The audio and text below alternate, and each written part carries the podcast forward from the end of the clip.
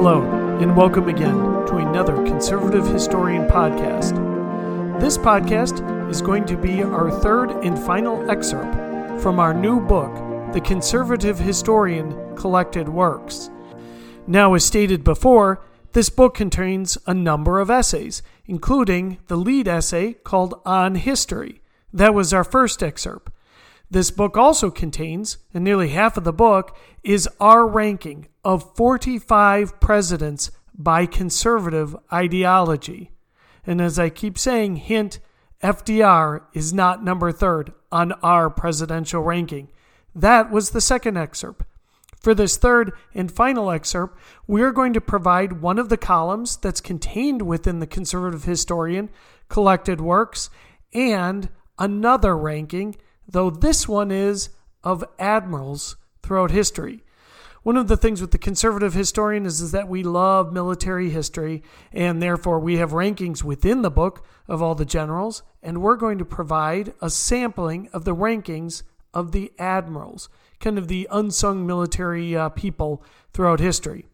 But first, and to kick this off, climate change 200 million years ago. Yes, that's going to be our uh, our free excerpt from the book, and that is going to be our column. Climate change 200 million years ago, originally published in January of 2017. The conservative historian recently went to Chicago's Field Museum to see the Chinese terracotta warriors up close and personal. As with so many of these ancient historical relics, the questions seemed to outweigh the answers. Why were there no images of Chinese Emperor Qin Shi Huangdi found in the tomb of any other excavation?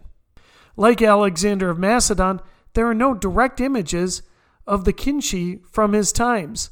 But unlike the Macedonian, there are 7,000, 7,000 handcrafted statues meant to protect the emperor in the afterlife.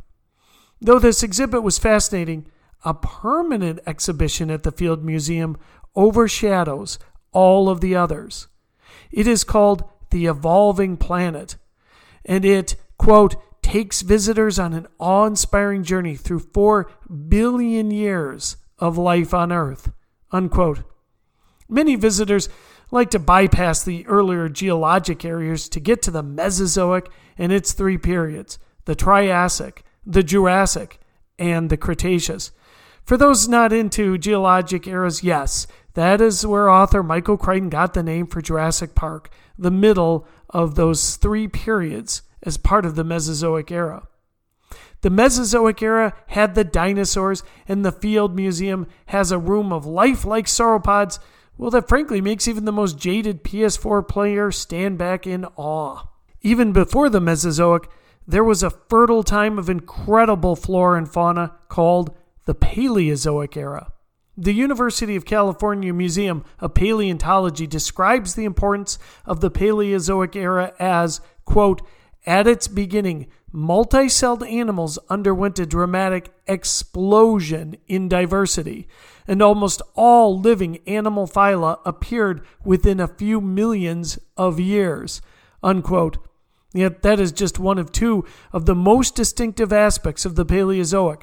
The end of the Paleozoic is described as, quote, the largest mass extinction in history that wiped out approximately 90% of all marine animal species, unquote.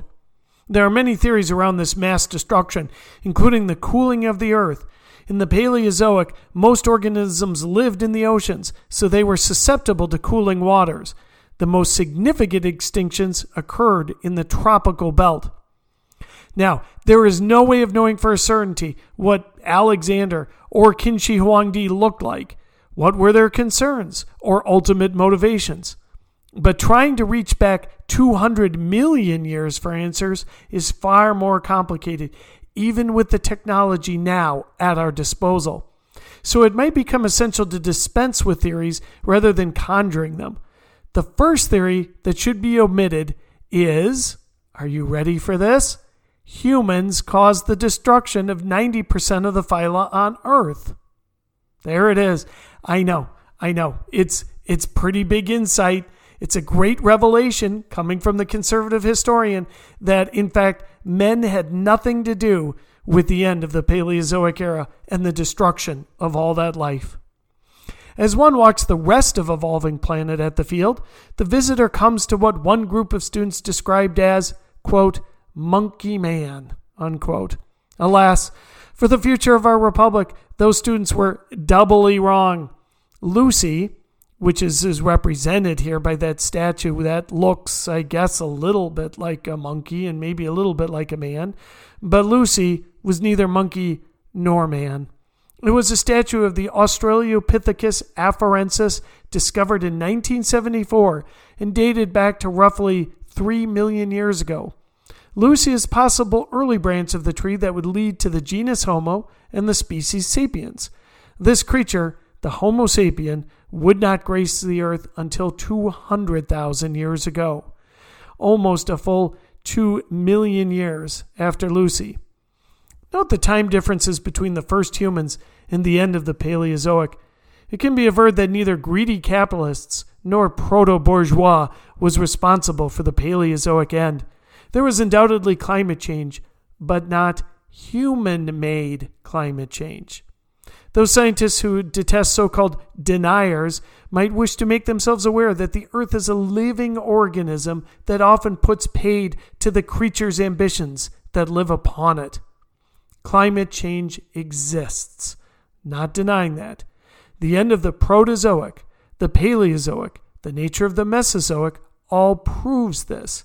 It is also undeniable that humans have affected the planet. What is up for serious debate are two questions What are the actual known human made effects, and what are the remedies for possible destructive practices? The human made climate change community had made three significant mistakes to bring their policies to fruition. First, they used alarmism and bullying tactics as opposed to concerted education. In Al Gore's 2006 documentary, An Inconvenient Truth, he stated that the glaciers would be gone in 10 years. 11 years later, the glaciers still exist. Second, they advocate massive governmental intrusion and coercion to achieve their means. Third, they often conflate one issue with man made climate change. Assuming that human made climate change will destroy the planet and that drastic measures to the world's economies need to be enacted will not solve racism. And yet, racism has been a claim that somehow connects or attaches itself to human made climate change. Because the same people who advocate for eco friendly policies are also convinced of classism and racism. One of the aspects of today's era, the Cenozoic, was the Ice Age. In the 1970s, there was some concern that cooling temperature were affecting agricultural production. In a 1975 issue of Newsweek, writer Peter Gwynne states, quote, to scientists, these seemingly disparate incidents represent the advanced signs of fundamental changes in the world's weather. The central fact is that after three quarters of a century of extraordinarily mild conditions, the Earth's climate seems to be cooling down. Meteorologists disagree about the cause and extent of the cooling trend and its specific impact on local weather conditions. Unquote. What if combating global warming actually creates an ice age? Settled science once said that the Earth was the center of the universe and Pluto was a planet. The Earth revolves around the sun and a virus causes Ebola. That is settled. Human made climate change and possible solutions are not resolved. In all human activity, there are three types of outcomes. The first is the intended or desired outcome.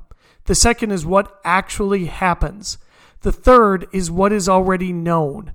A government gives a citizen food stamps intending to provide temporary relief so that the recipient can spend their time and money on obtaining a decent job, abrogating the need for the food stamps. That is the intention. The recipient, though, can either try to get that job or use the stamps in place of working, creating a disincentive to work. Either of these scenarios is the actual outcome, and they can be unintended. There are many opinions on the efficiency of these programs. What is known, and what is known, is that the government provided the money, and they could decide not to spend the money, and therefore they control either outcome. Whoever allocates the stamps, the government has the power. In climate change regulation, it is unknown whether regulation will have the desired outcome. But what is beyond debate is governmental control over industry, over business, and over individuals will be significantly increased. In all policies that involve greater governmental control, this dichotomy between knowns and desires need to be addressed before any signatures are signed and any policies implemented. That is the end of our column, and now we're going to give you a brief sample of rankings of the greatest admirals of all time. Top 10 admirals in history. As with any listing, the determination of the criteria can be as important as the list itself. Here are the selected criteria for this list. It can encompass any period and any person. The admiral must be in charge of a navy during a time of victory and have a direct impact on that victory. But where this list digresses from a similar one we fashioned for generals, the admiral need not have been in direct command of a great win, but instead was the architect of that victory. It was Admiral Spruance who won Midway, but it was Nimitz who put Spruance into that place. Another differentiation is that an admiral who won a single decisive victory can be added to the list, assuming that such a triumph changed history clearly and profoundly. Thus, Agrippa, Togo, and Themistocles make this list despite really only one significant naval engagement. An admiral such as Barbaros Kheireddin Pasha does not get on the list despite his many victories on the part of the Ottomans. Part of the challenge of this list is that so few admirals in history engaged in a single major fleet action that also had decisive potential. Nelson, who participated in at least four major fleet actions, was a brilliant technician and oversaw a battle that changed the face of Europe. Well, it makes the very top of the list easy to manage. As with the generals, we use six fundamental principles of selection. Any culture, any time, directly responsible for the success the land now, See later, male dominated, influential over time, and global, not just Western. Even more so than with generals, we were concerned with a Western bias. However, the catalog of projecting sea power as opposed to land is not as historically prominent, especially in ancient and medieval times when ocean trips were far more treacherous. Whereas the number of Europeans balances with that of Asian, African, and South American generals, here the Europeans tend to be a little bit more dominant on our list. Number one, Horatio Nelson, 1758 to 1805. Most naval leaders achieve their success with one penultimate victory. In Nelson's case, there were four fleet actions, two of which were under his direct command, and the other two won due to his initiatives. In the case of Trafalgar, his victory over a superior French and Spanish fleet not only limited Napoleonic expansion, but ensured the British hegemony of the oceans for the following 100 years. That is an impact. Rarely has a single fleet action had that kind of impact as Trafalgar. And this was not just another giant naval engagement. Nelson employed unorthodox tactics, such as allowing his opponent to cross his T against all naval conventions. Nelson put his flagship victory in the van of the attack instead of the middle of the line. Finally, at the height of the battle, Nelson was mortally wounded. At the pinnacle of his career in Britain's sea preeminence, the greatest admiral was cut down. The most imaginative minds could not equal this story in Hollywood. I'm going to give you a little hint into the number two and number three. They're from Asia, and both these countries are very close together. That is about the only hint that I'm going to give you, and hope that you really enjoyed the excerpt. Now, you can purchase the Conservative Historian Collected Works on Amazon. All you need to do is go to Amazon and type in Conservative Historian Collected Works, and it will pop right up. You have a choice of either Kindle or hardcover version. This is Bill Avis, and really appreciate you listening, not just to this excerpt but all of our podcasts. Thank you.